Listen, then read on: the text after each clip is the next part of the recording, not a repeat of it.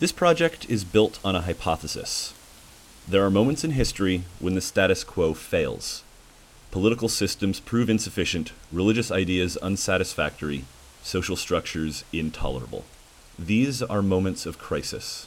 During some of these moments, great minds have entered into conversation and torn apart inherited ideas, dethroning truths, combining old thoughts, and creating new ideas. They've shaped the norms of future generations. Every era has its issues, but do ours warrant the conversation? If they do, is it happening? We'll be exploring these sorts of questions through conversations with a cross section of American thinkers, people who are critiquing some aspect of normality and offering an alternative vision of the future, people who might be having the conversation. Like a real conversation, this project is going to be subjective. It will frequently change directions, connect unexpected ideas, and wander between the tangible and the abstract. It will leave us with far more questions than answers because, after all, nobody has a monopoly on dreaming about the future. I'm Angus Anderson. And I'm Micah Saul. And you're listening to The Conversation.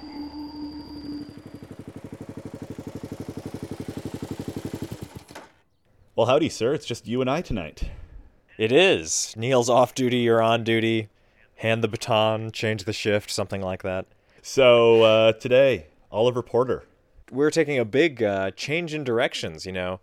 The last conversation with Puck was set on this big national, global, strategic stage. And now we are going down to the micro level. We're going down to Sandy Springs, Georgia, where Oliver Porter is the man who helped Sandy Springs incorporate, and in the process of incorporating, become largely privately run.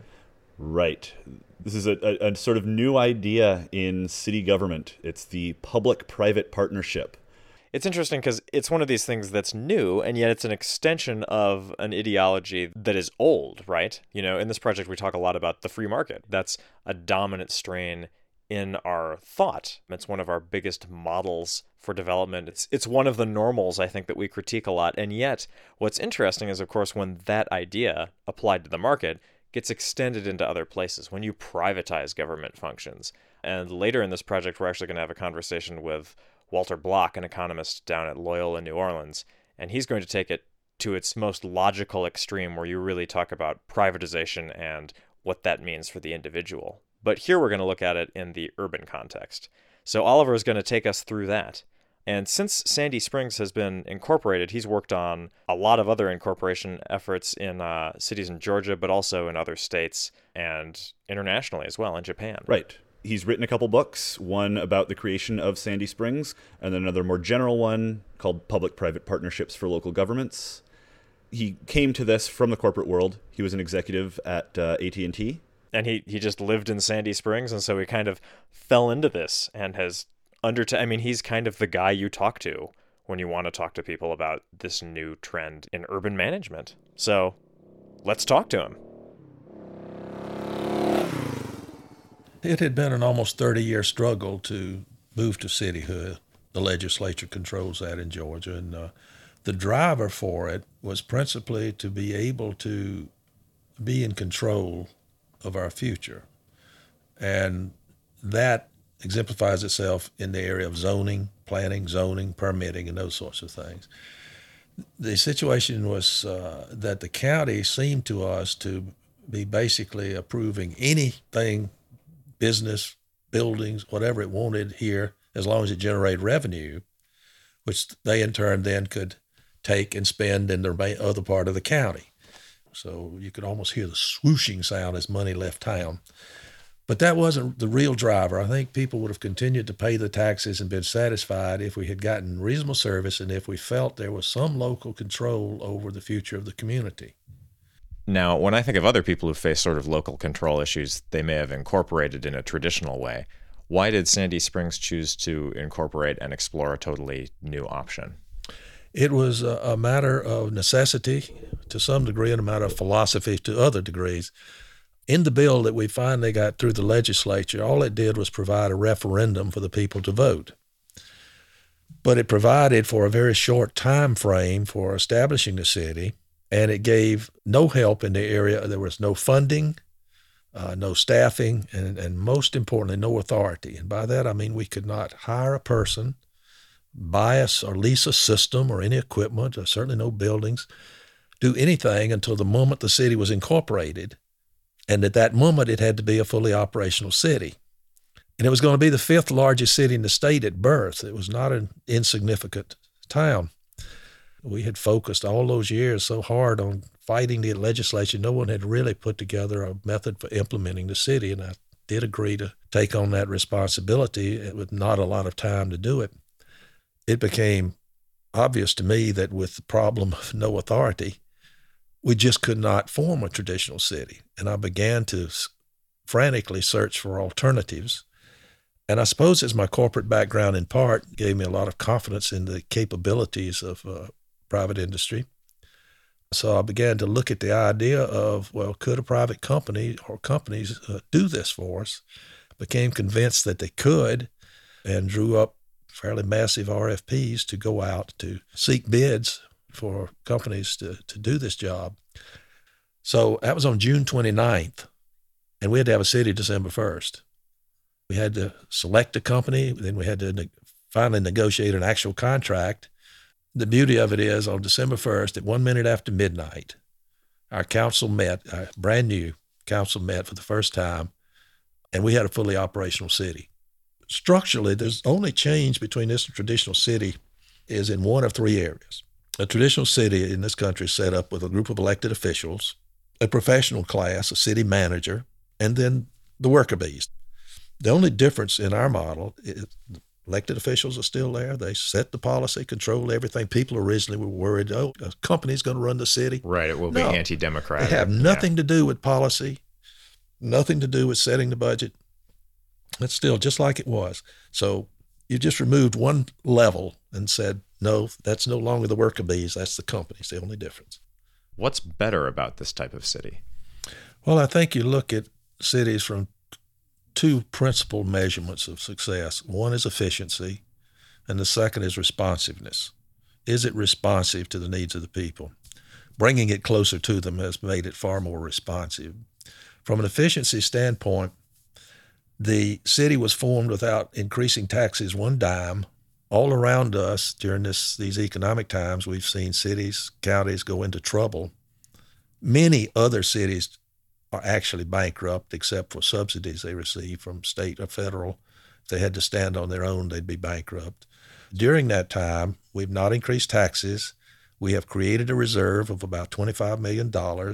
We have increased our capital spending, all without one cent of debt. We have zero long term liabilities. And that's what's sinking cities now the liabilities for pensions, for other benefits, for debt they have incurred. They can't bear the load of the interest on those.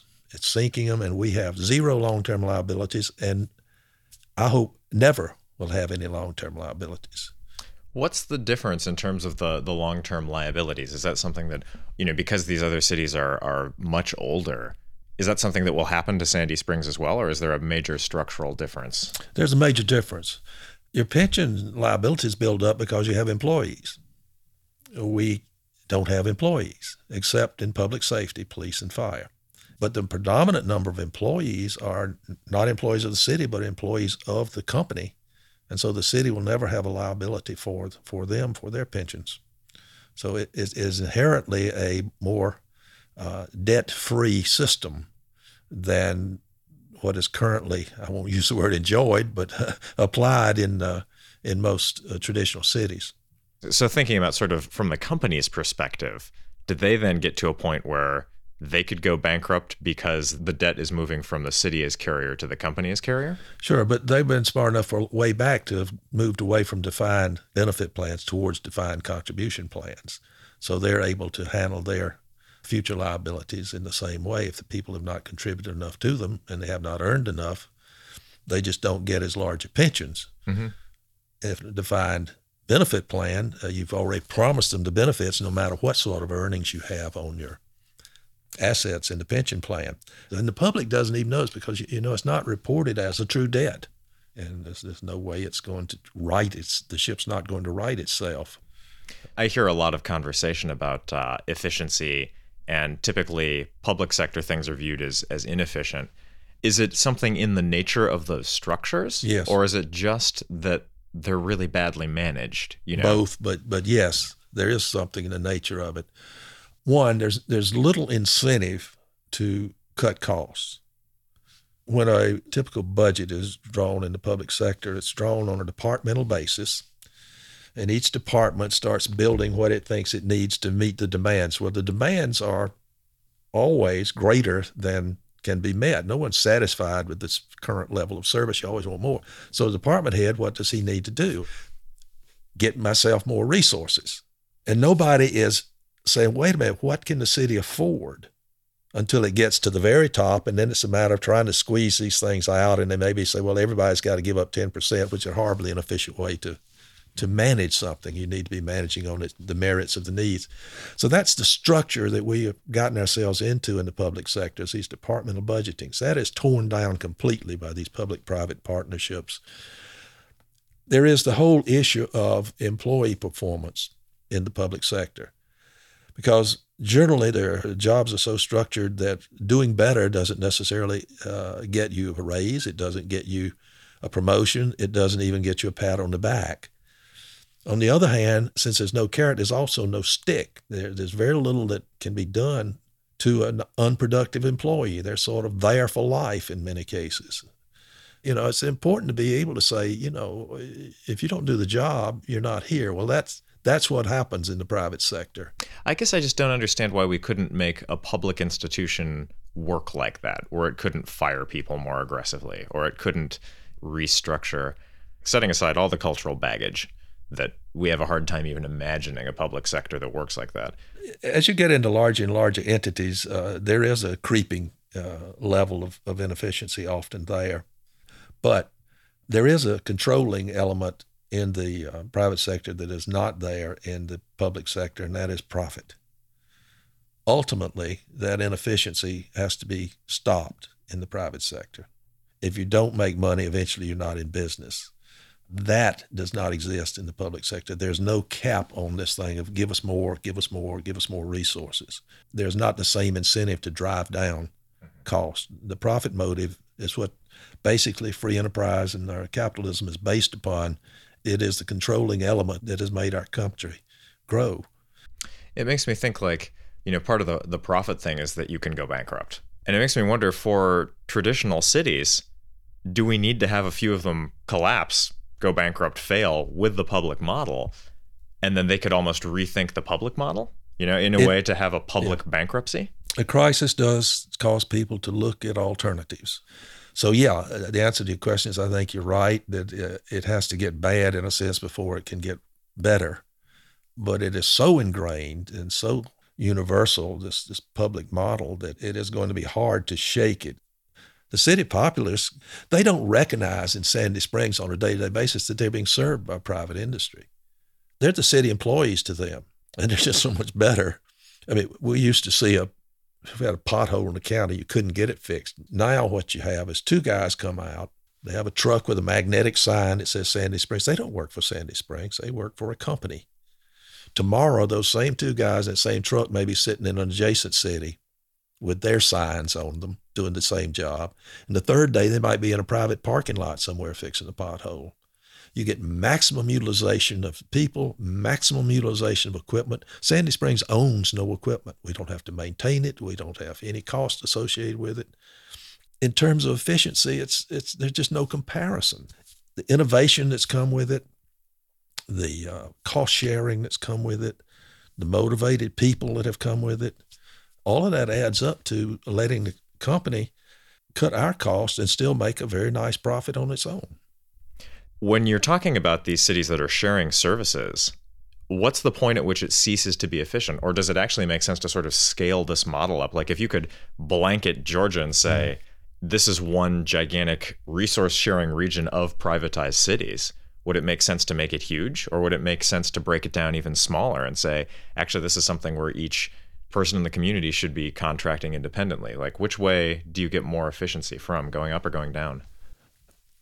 Up to a point, it's it's um, going up, but then that changes as you increase in size from very small towards you might say medium. You you get a, a lower cost per capita.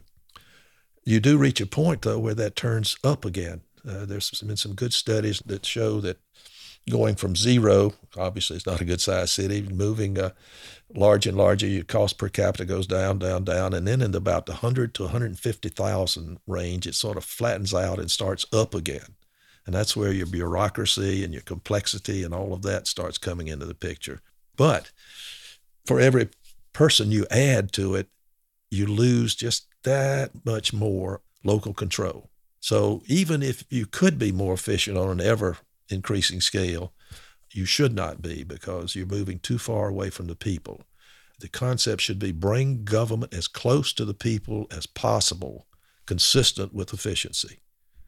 There's a very Greek notion of like the ideal size for the democratic polis there, mm-hmm. right? Mm-hmm. Exactly. And I think there's something to that. As you get too large, you just lose that contact with the individual. And uh, the individual's liberties, the individual's ability to control their own destiny uh, goes away as you do that. One of the big tensions that sort of comes up in conversation after conversation is sort of in the problem of government, how do we balance the individual versus the collective, right? You know, like if you think it strictly in terms of the individual, you go, well, why have cities at all? And then there are people who say, well, the pragmatic response to that is, are you kidding? We're social animals. We function best in groups. And other people who say, well, but once you focus on that too much, you lose the individual in these bureaucracies. Yeah, and I think that's what I'm saying. You, you know, a small group can't have a police force. It can't have an adequate fire. It can't supply its own water or its, build its own roads. Mm-hmm. And when we were talking about efficiency, we're talking about an efficiency within our financial system. There are a lot of different ways to measure that. Finances is one, but I'm thinking of um, a woman I spoke to at the Happiness Initiative in Seattle and she has a whole series of metrics for measuring the happiness of a community.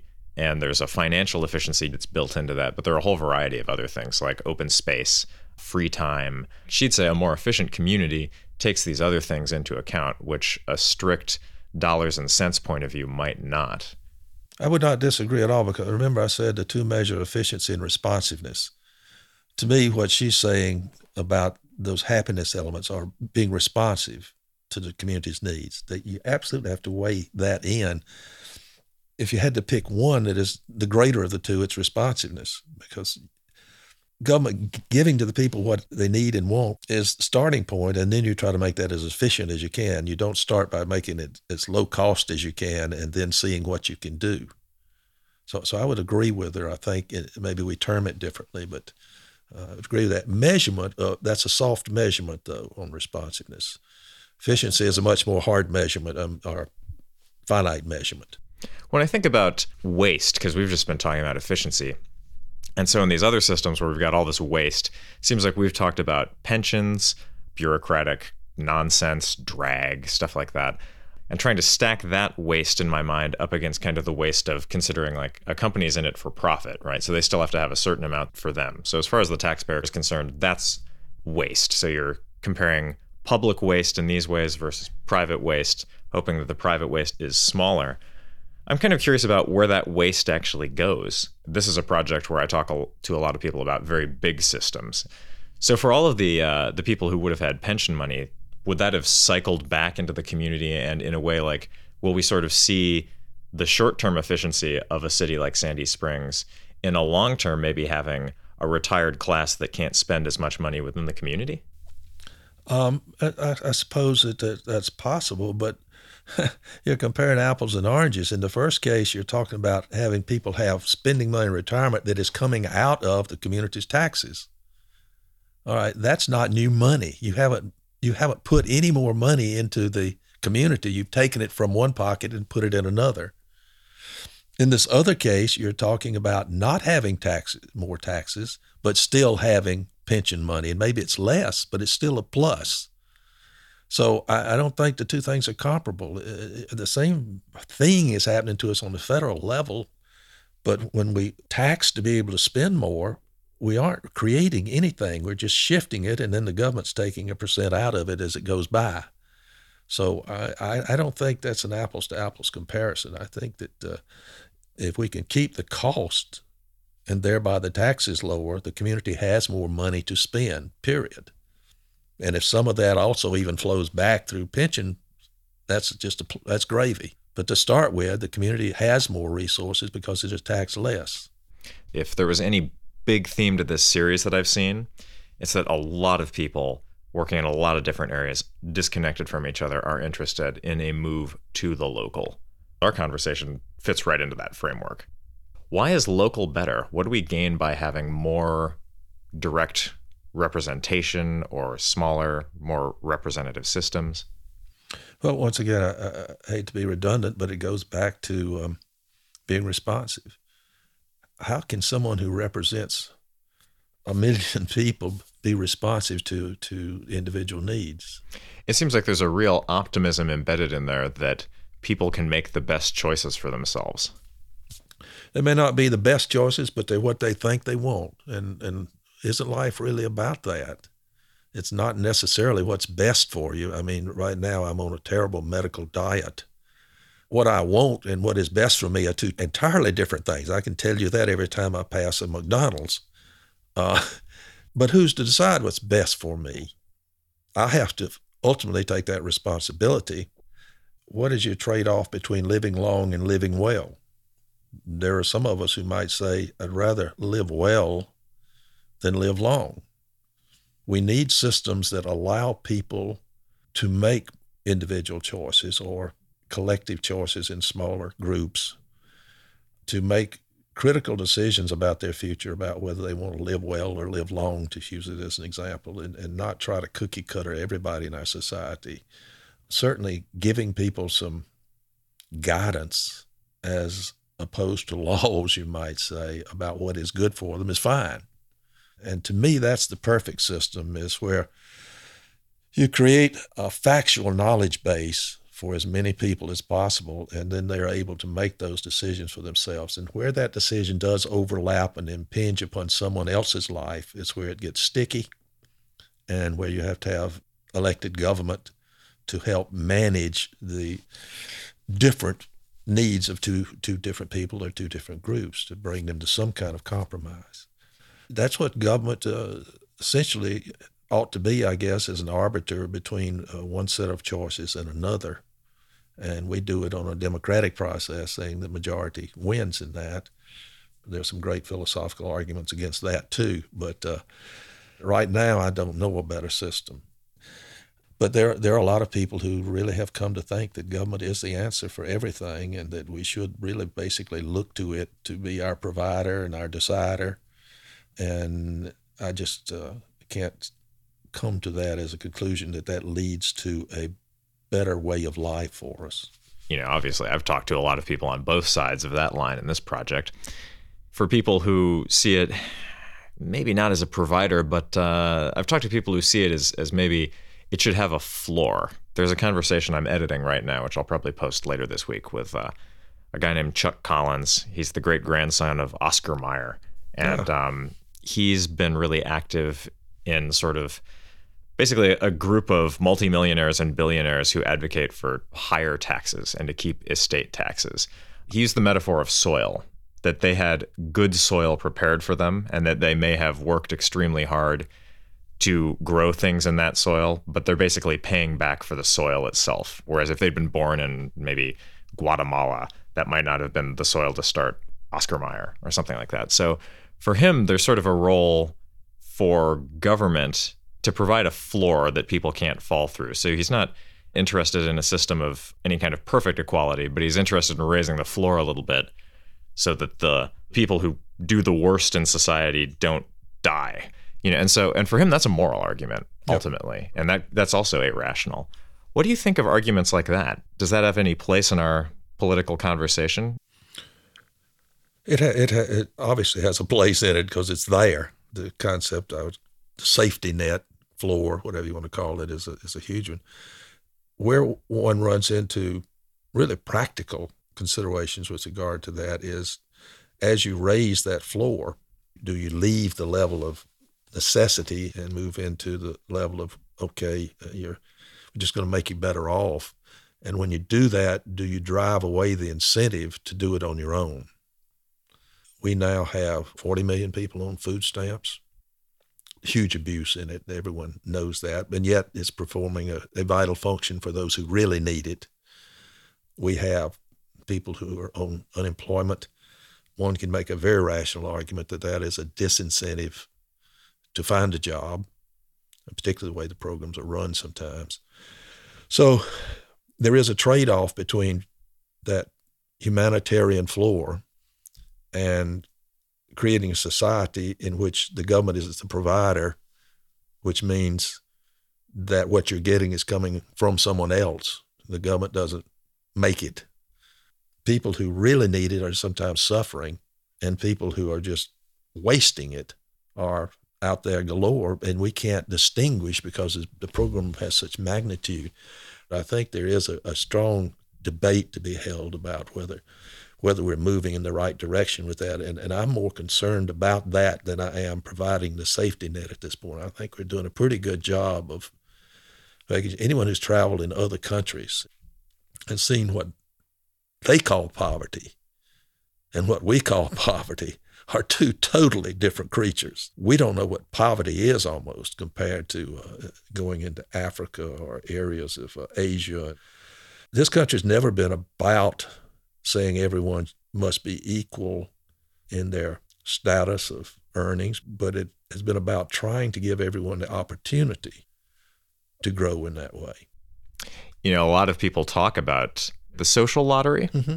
and the natural lottery, where you're born within a society and then the gifts that you are born with. Mm-hmm. But how do you make it level, especially because we it often involves really what we were talking earlier about soft issues, places where I could try to go do something and someone else from a very different background could go try to do the same thing. And there are these invisible structural things that make it possible for me and not for them. Yeah. Um, uh, it is my opinion that that you cannot level the playing field for everyone. There are people who are born into certain capabilities that others don't have. We shouldn't penalize them for it. We shouldn't necessarily reward them. Let them get out and use them. There are people who are born into social situations that, that are better than others. I don't suffer from the guilt of the rich that feel like we got to go do it because I, I came from a very humble beginning materially. I had a wonderful family, and then you could say, well, that's you won the social lottery there. You had a loving family. That that, that is huge, absolutely huge. But we didn't have any money. I mean, we, we we had outdoor plumbing and you know, a small, tiny little house. Lived in a a single room apartment in my great aunt's house till I was four. So, what I have managed to achieve in life, I can feel very good about having earned. I don't think, other than say a loving family, that I won the social lottery at all. Uh, so, I'm aware that in this country, um, you can, by hard work and uh, some native abilities, you you can do well. Well, we're also speaking as white guys, right? Yeah, yeah, sure, absolutely and so that's that's a part of the social lottery that we won. Um, one can go back in time on that and say, well, um, Africa apparently, from every study, began before Europe, so the white guys must have done something right to sort of pass them by. Um, so you know what what all that is all about is well beyond my scope to talk about, but uh, there are people who've had advantages who've made a rotten mess of their lives. I can cite numbers of those.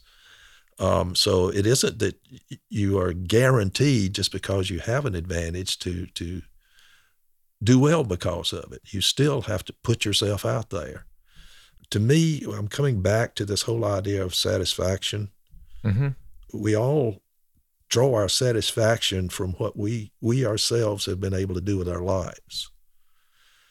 And if somebody is, some government or someone else is just giving to me, I'm not going to be a happy person. I, I think we, we deprive a large part of our population from being as happy as they can be by thinking we know what's best for them and handing it to them And by the way, at the same time, taking that away from someone else. So there's almost a, a greater moral good to self fulfillment than there is to a sort of charity. Certainly, if you are starving, your imperative is get me food. Go beyond the starving level and talk about what makes life worth living. If satisfaction is a good word for that, then I think there is a strong moral imperative that says we need to give people the right to satisfaction. Yeah, this project is built on the idea of there are these historical moments of conversation, and it's typically when an existing system, be that social or economic or religious or whatever, isn't answering questions anymore. Mm-hmm. Do you think we're at a point now, one, where we need that, and two, where it's even possible because of our sort of linguistic fragmentation? I think that it would be a kind of a neat thing to have a constitutional Congress called. And I don't think it would be the the linguistic differences that would be the more overweening problem it would be again that basic philosophical problem about what is the role of government. Do you think that's kind of the central question of our time? I do. I do. It's this question that America has to answer to to continue to grow, and um, it is deeply, deeply divided. We as a country are on that issue. Are you optimistic that we'll be able to have a conversation about it? No. I, I think I have crossed the point where I believe that uh, we have now created a majority of people who are looking to government for support that it doesn't make sense for them to change until the whole system blows up. Maybe at that point we do have um, a new beginning. But I think we're going to have to come to crisis, financial crisis, basically, before we get a change of direction people all the way back to Greece have predicted that in different words, but have said that, you know, when the majority of the people are being able to vote themselves more from the minority of people, um, you have ended democracy. It's hard to see how you reverse a situation like that. And I guess, you know, that circling way back to when I was asking, what if we choose the McDonald's when we need the health food? We were talking about what actually is a better choice. Yeah if the other choices collapse or don't. Yeah. Maybe we could say don't is the better choice. Well, we'll I think at that point we, we, finally have a common common ground for discussion. Uh, but at this point, you don't have people believing collapse is possible. What if the majority of people want something that ultimately destroys itself? Yeah, that's and I think we, I think we're nearing uh, that situation and that's that's terribly discouraging to say, but I, I think it's true. I don't know. I feel like I hear a similar narrative arc from people who feel that we are too individualistic. Um, but it's always the story of like the other side's not listening. The other side's basically won the battle. We're going downhill. Nothing's going to get better until a crisis. And some people say, well, you know, you can still have a conversation, but others don't. So it's it's interesting for me that I I hear kind of, you know, the same story. Yeah, and that is interesting that that you would. Um, you know, human nature being what it is, probably not all that big a surprise. The difference in my case is just a few years ago, I wouldn't would not have been nearly so pessimistic, I guess, about the future. I thought really? we still had a chance to turn back. So it's been a dramatic change in in my view of both this country and the world. Um, and I have come to the conclusion that there's not much that I, as an individual or, or individuals, can do about something as large as our national government, our federal government, or even the state level. And that's why I focus my energies into the local government because I believe it's possible to have an effect there. And I guess I'm looking for a trickle up effect. you know, I think that's that really feels like a lot of the people I've spoken to who would probably be on the far other end of the political spectrum in the in the same way that like it does make me wonder if, if you go around to the same point again, you know. Um, so. Maybe that's the common denominator that I'm seeing here. It's that a lot of people feel that things are so big and so complicated, the individual doesn't matter much. And I wonder if that isn't part of the crisis of, of the world we live in now. It's a size thing. Yeah, and and uh, The growth of the powers that we have allowed to take place in the federal government have made that situation far more difficult. Everywhere you turn, you're now faced with an expanding role of the federal government in your life. Is that also connected to the concentration of capital? The point where the government becomes enormous and regulatory, but is also being pressured to be that way by giant companies. You know, I mean, they're pursuing their own self interest Sure. in a way that could hurt small business. Um, all all companies want to be rid of competition. you want competition out. You want barriers to competition thrown up. You don't want any restrictions placed on you. That's the name of the game. It's natural. But I can't see where companies are able to drive the, the types of regulations that we are seeing put in place. They tend to be driven more by a perceived social need because most of the companies come to the point where, oops, I've overreached if I have, make this be regulated any further because it's going to get me too now. So okay, so larger corporations, in terms of changing laws, aren't aren't the problem. I, I don't think they are. Obviously, they try to be. In most cases, I think large companies intend to counterbalance each other in their political impact. One of the ridiculous things is most large companies give a lot of money to both parties. In a sense, they offset themselves, their own influence. or do they just win? Yeah, they don't just win. They they've tended, been tending to just lose uh, recently. I don't think that their impact is, is is nearly as much as the press would have us believe. I have seen large company lobbying from the inside, and I think it's uh, it's probably a lot less effective than people think it is. So I, no, I don't think it drives out of that. I th- I think it's driving out of a natural tendency of political figures to play to the majority, and I think we're seeing a shifting majority. My family's always laughed at me when I have said that on the whole the world is getting better, and they say, and you say all these things you don't like or that bother you, and I say, yeah, I, I do, and th- those are true, but on the whole, and again, I'm looking at peoples who have absolute poverty and no hope for the future. 40, 50 years ago, we didn't even know they were there.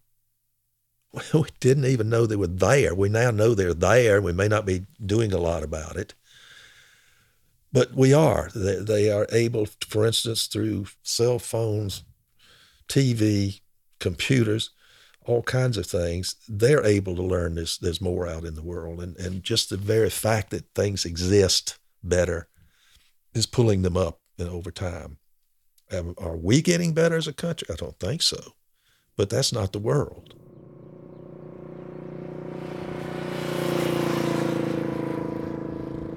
So there's some kind of hope there, I guess. There's this hope that uh, we as a species are marching forward despite this apparent decline in, in America.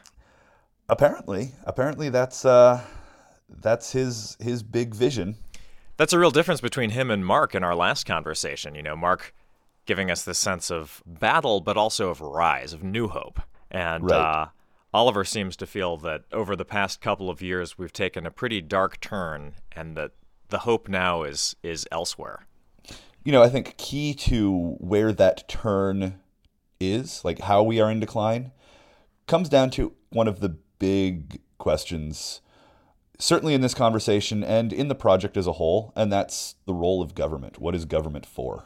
Right. and sort of the, the big tension in this conversation is centralized versus localized control Mm-hmm.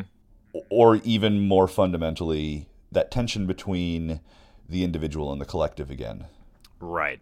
It feels like a lot of the beginning part of our conversation, you know, as we talk about Sandy Springs and government, that's the central local.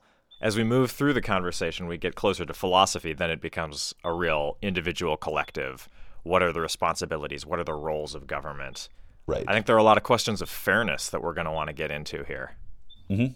Let's get into some of those things and talk about the way Oliver thinks about uh, what government should do. He gives us two things that he's really interested in. The first is making government more representative to people. He wants it to be more Right. responsive. Um, and subsidiary to that would be making it more efficient. And something I really liked here was that he says efficiency should not be the driver there. You know, we shouldn't go, you know, what can we do in terms of efficiency and then decide what do we want to do. We should really have the conversation about what do we want to do, where are we going, and then figure out how to best execute that. Yeah, I really liked that. I also just liked his his focus on on representativeness and localness. I mean, that that whole idea that he he mentions of the the trickle up theory, like fix the local first. Yeah, that really really appealed to me. My own personal biases. Mm-hmm. And it, I mean, that's something that I think we've talked before about. If there's any major like tidal movement underneath all of the people in this project, it's a drive towards the local. At the same time, though, by the end of the conversation, we're talking about representativeness in a very different light because, as we mentioned earlier, he's concerned about where we're going, specifically we being America. This comes back to the a conversation we've had only once or twice before of uh, democracy eating itself. Yeah. It's very easy to tout the wonders of representative democracy as long as it's going your way. So, can we square these things? On one hand, pushing towards uh, greater representation, and on the other hand, perhaps seeing the fruits of representative governance yielding an, a result he doesn't agree with. How do we connect one to the other? You know, what's the journey that takes us from point A to point B, or are they fundamentally contradictory? I think we can connect them. I, I think the way to start is is to talk about one side first and just see where we get. There is something going on here. Well, let's take the journey then. Let's start with where he begins us, with public and private institutions, and the question of, of how they deal with the role of government. He seems to feel that public institutions are uncompetitive. There's no drive to do anything better. They're not very accountable, except to the electorate. And that, that many things that pu- a public institution can do can be done better by private institutions, which have both the profit motive but also the accountability of true bankruptcy.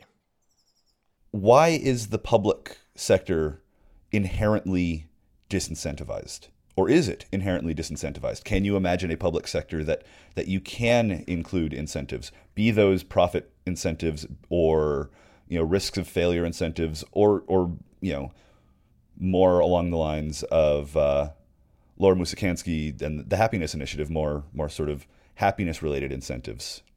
You uh, you pushed him a little bit on this, and he didn't really have much of a response. And is accountability to an electorate is that enough accountability? Because that does seem like, in a way, getting voted out is akin to getting fired by your your board, right? There is an accountability. Mm-hmm. It may be that that accountability could become greater if perhaps his other aims to encourage representativeness were achieved. Yeah, absolutely. If we go from there, we can back up a little bit and we can get into the real philosophy question beneath this, which is a question of human nature, I think. It seems to be that a lot of how you interpret human nature is going to determine how you interpret this public private question. And if you think that people need incentives, like financial ones, and if you think that without those, people are basically going to be inefficient and lazy, that's a human nature assessment, right? Yeah, oh, absolutely. If that is your view of human nature, then the way we currently view the difference between private and public becomes becomes obvious, right? Be- right. Clearly, you need that carrot. You need the carrot and stick if human nature doesn't reward people just based on you know the joy of work. And on the flip side of that, I would think that if you assumed that people did things for reasons of, say, ethics or morality or virtue mm-hmm. or pride, that maybe you could have a system that did not reward or did not encourage that same level of competition that was still functioning. I, I, like it. There's kind of a deep optimism, pessimism about what we are, right? If you're the optimist, you might think that, like, you know, maybe we haven't gotten there yet, but we could have more moral, better people doing the job for the right reasons because they believe in it and they take pride in their work versus perhaps the more pessimistic approach, just saying that really we need to just know that people respond to uh, fear and greed. And if we want to structure good government, we take that into account front and center. I think we know where Oliver stands on that one. Yeah, and I think that would actually be interesting to kind of go through the project again and, and look at it through that lens and go, who leans more towards the humanity as fear and greed? Who leans more towards the humanity as on a scale of virtue, vice, but but trainable? Mm-hmm.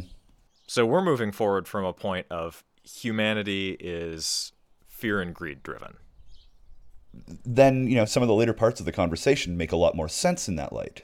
If humanity is driven by fear and greed, then his issues with the welfare system or the safety net system becomes Oh, it seems quite quite self-evident because if yeah, if we're fear and greed driven, then really what you want to do is you want to create a system which is pretty hands off but guarantees that no one's going to rig it and that within that fairness people can work as hard or as little as they want and if you work minimally you don't do well. There's that deep sense of personal responsibility and fairness. There's almost a mathematical quality to it right? Yeah like interesting. Yeah. the amount you put in yields X amount of return, and it's kind of assumed like it's very decontextualized. I think. As a, as a history person, that was something that that I was thinking about. That it doesn't really take history into account. You know, he acknowledges that well, no, it's it's not fair. The playing field's not level. But I think where we need to break that apart is socially and biologically and culturally. Like there are lots of different types of fairness and levelness, right? right. So it seems like Oliver will totally say that, yeah, we're not all created biologically the same. We don't all come from the same social backgrounds. You know, he cites his own example coming from a really poor background and ending up doing remarkably well. So while things are not equal there, Oliver does assert that things are equal in terms of our ability to better ourselves, right? Sort of like the right. the system of competition has given everyone a fair shot, right? And it's never going to be perfect but that that that ignores a lot of things, right? And you you sort of uh, jokingly brought it up, and and he kind of ran with it in an interesting way. But you said, well, you know, we're saying this, and we're two white guys. Yeah, he says, look, historically, there have been a lot of changes, essentially, and I think what he's trying to get to is everyone's been king of the hill at some point. Mm-hmm. Specifically, though, he cites that like Europe and white people, presumably, have outcompeted everyone else, which is sort of a, a racial, social, Darwinian thing. I mean, I know that he's trying to say that, like, look, the people in control have changed throughout history, and there's no sense in feeling guilty about the point that we're in now, where we have an advantage. At some point, other people will have an advantage, maybe if they compete more effectively. Right. Now, the question there is is that a cultural thing? Is that a racial thing? It's certainly a teleological thing. We're looking at the present moment that we inhabit where it's pretty advantageous to be a white guy, right? And he's saying that the reason we are here now is because white people have outcompeted other people historically. I have real trouble with that. Actually, I don't buy it. I just don't buy it. And uh, yeah, that's something that that I would actually like to talk to him more about because I'm not sure if it's if he sees that as as a cultural thing, or or if it's just racist. It came across to me as racist. But again, I don't know if that's how he meant it.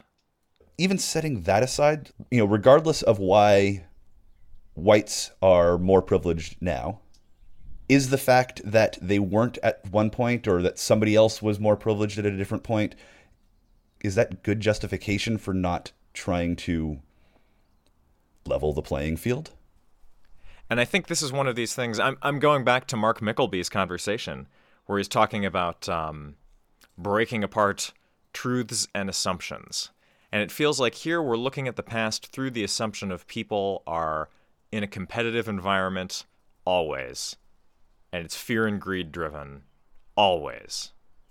And if you look at the past that way, you see a narrative of groups clawing on top of each other and beating each other down. If you view it through that light of competition, I think you'll feel that that's something we can never escape from. But if you view it through some other lens, the story looks different, right? Right. And I guess that other lens would be at different points in history, we've been better or worse in terms of quality of life. There's nothing inevitable and nothing cyclical about it. You know, some civilizations got it right, some got it wrong.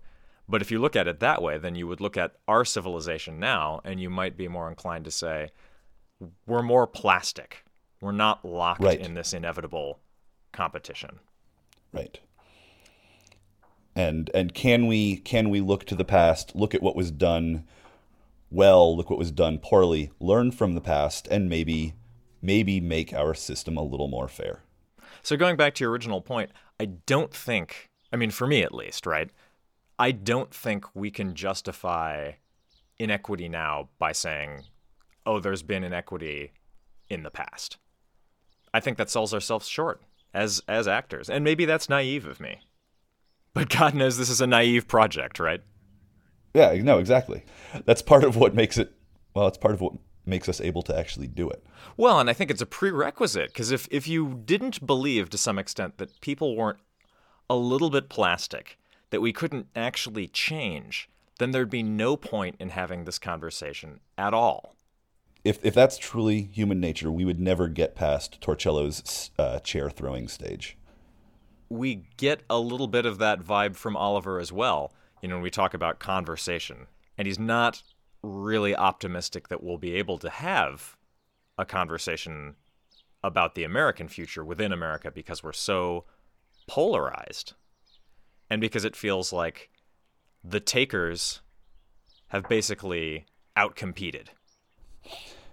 So this brings us back to something we were talking about at, at the beginning of, of this outro that we should kind of end on. And it comes in this context of democracy is making the wrong decisions. They're making the decisions that, that are going to collapse the system. It's really interesting that it's the same language used by both the left and the right. And it's always the other side that's winning. What do you make of that? I want to go back to to Mark Mickleby again and go our assumptions are our truths for everyone in every part of the spectrum you know and i think this project is is pretty well beyond a left right binary in any way i mean we've got so many oh, people Oh, absolutely. who are all over the place and yet this it's a declension narrative right and it's one that that we like i think mm-hmm. i mean there, there's kind of a, a fascination with it but i mean I, i've talked about this before, and I, I mean, this is what I wrote my op-ed in Boing Boing about. Like, maybe we have so many declension narratives across the spectrum because there's something to it. So let's just leave those as as points of contemplation. This was uh, an amazing conversation that took us a long way from questions of how do you make Sandy Springs, Georgia work to these enormous questions of fairness, the role of government, race, historical trajectories. There's a lot I enjoyed about this, and I'm really glad we've got this one in the project. Yeah, me too.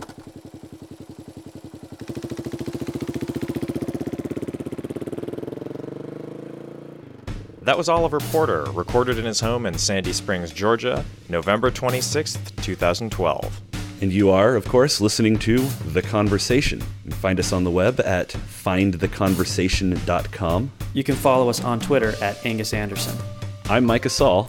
I'm Neil Prendergast. And I'm Angus Anderson. Thanks for listening.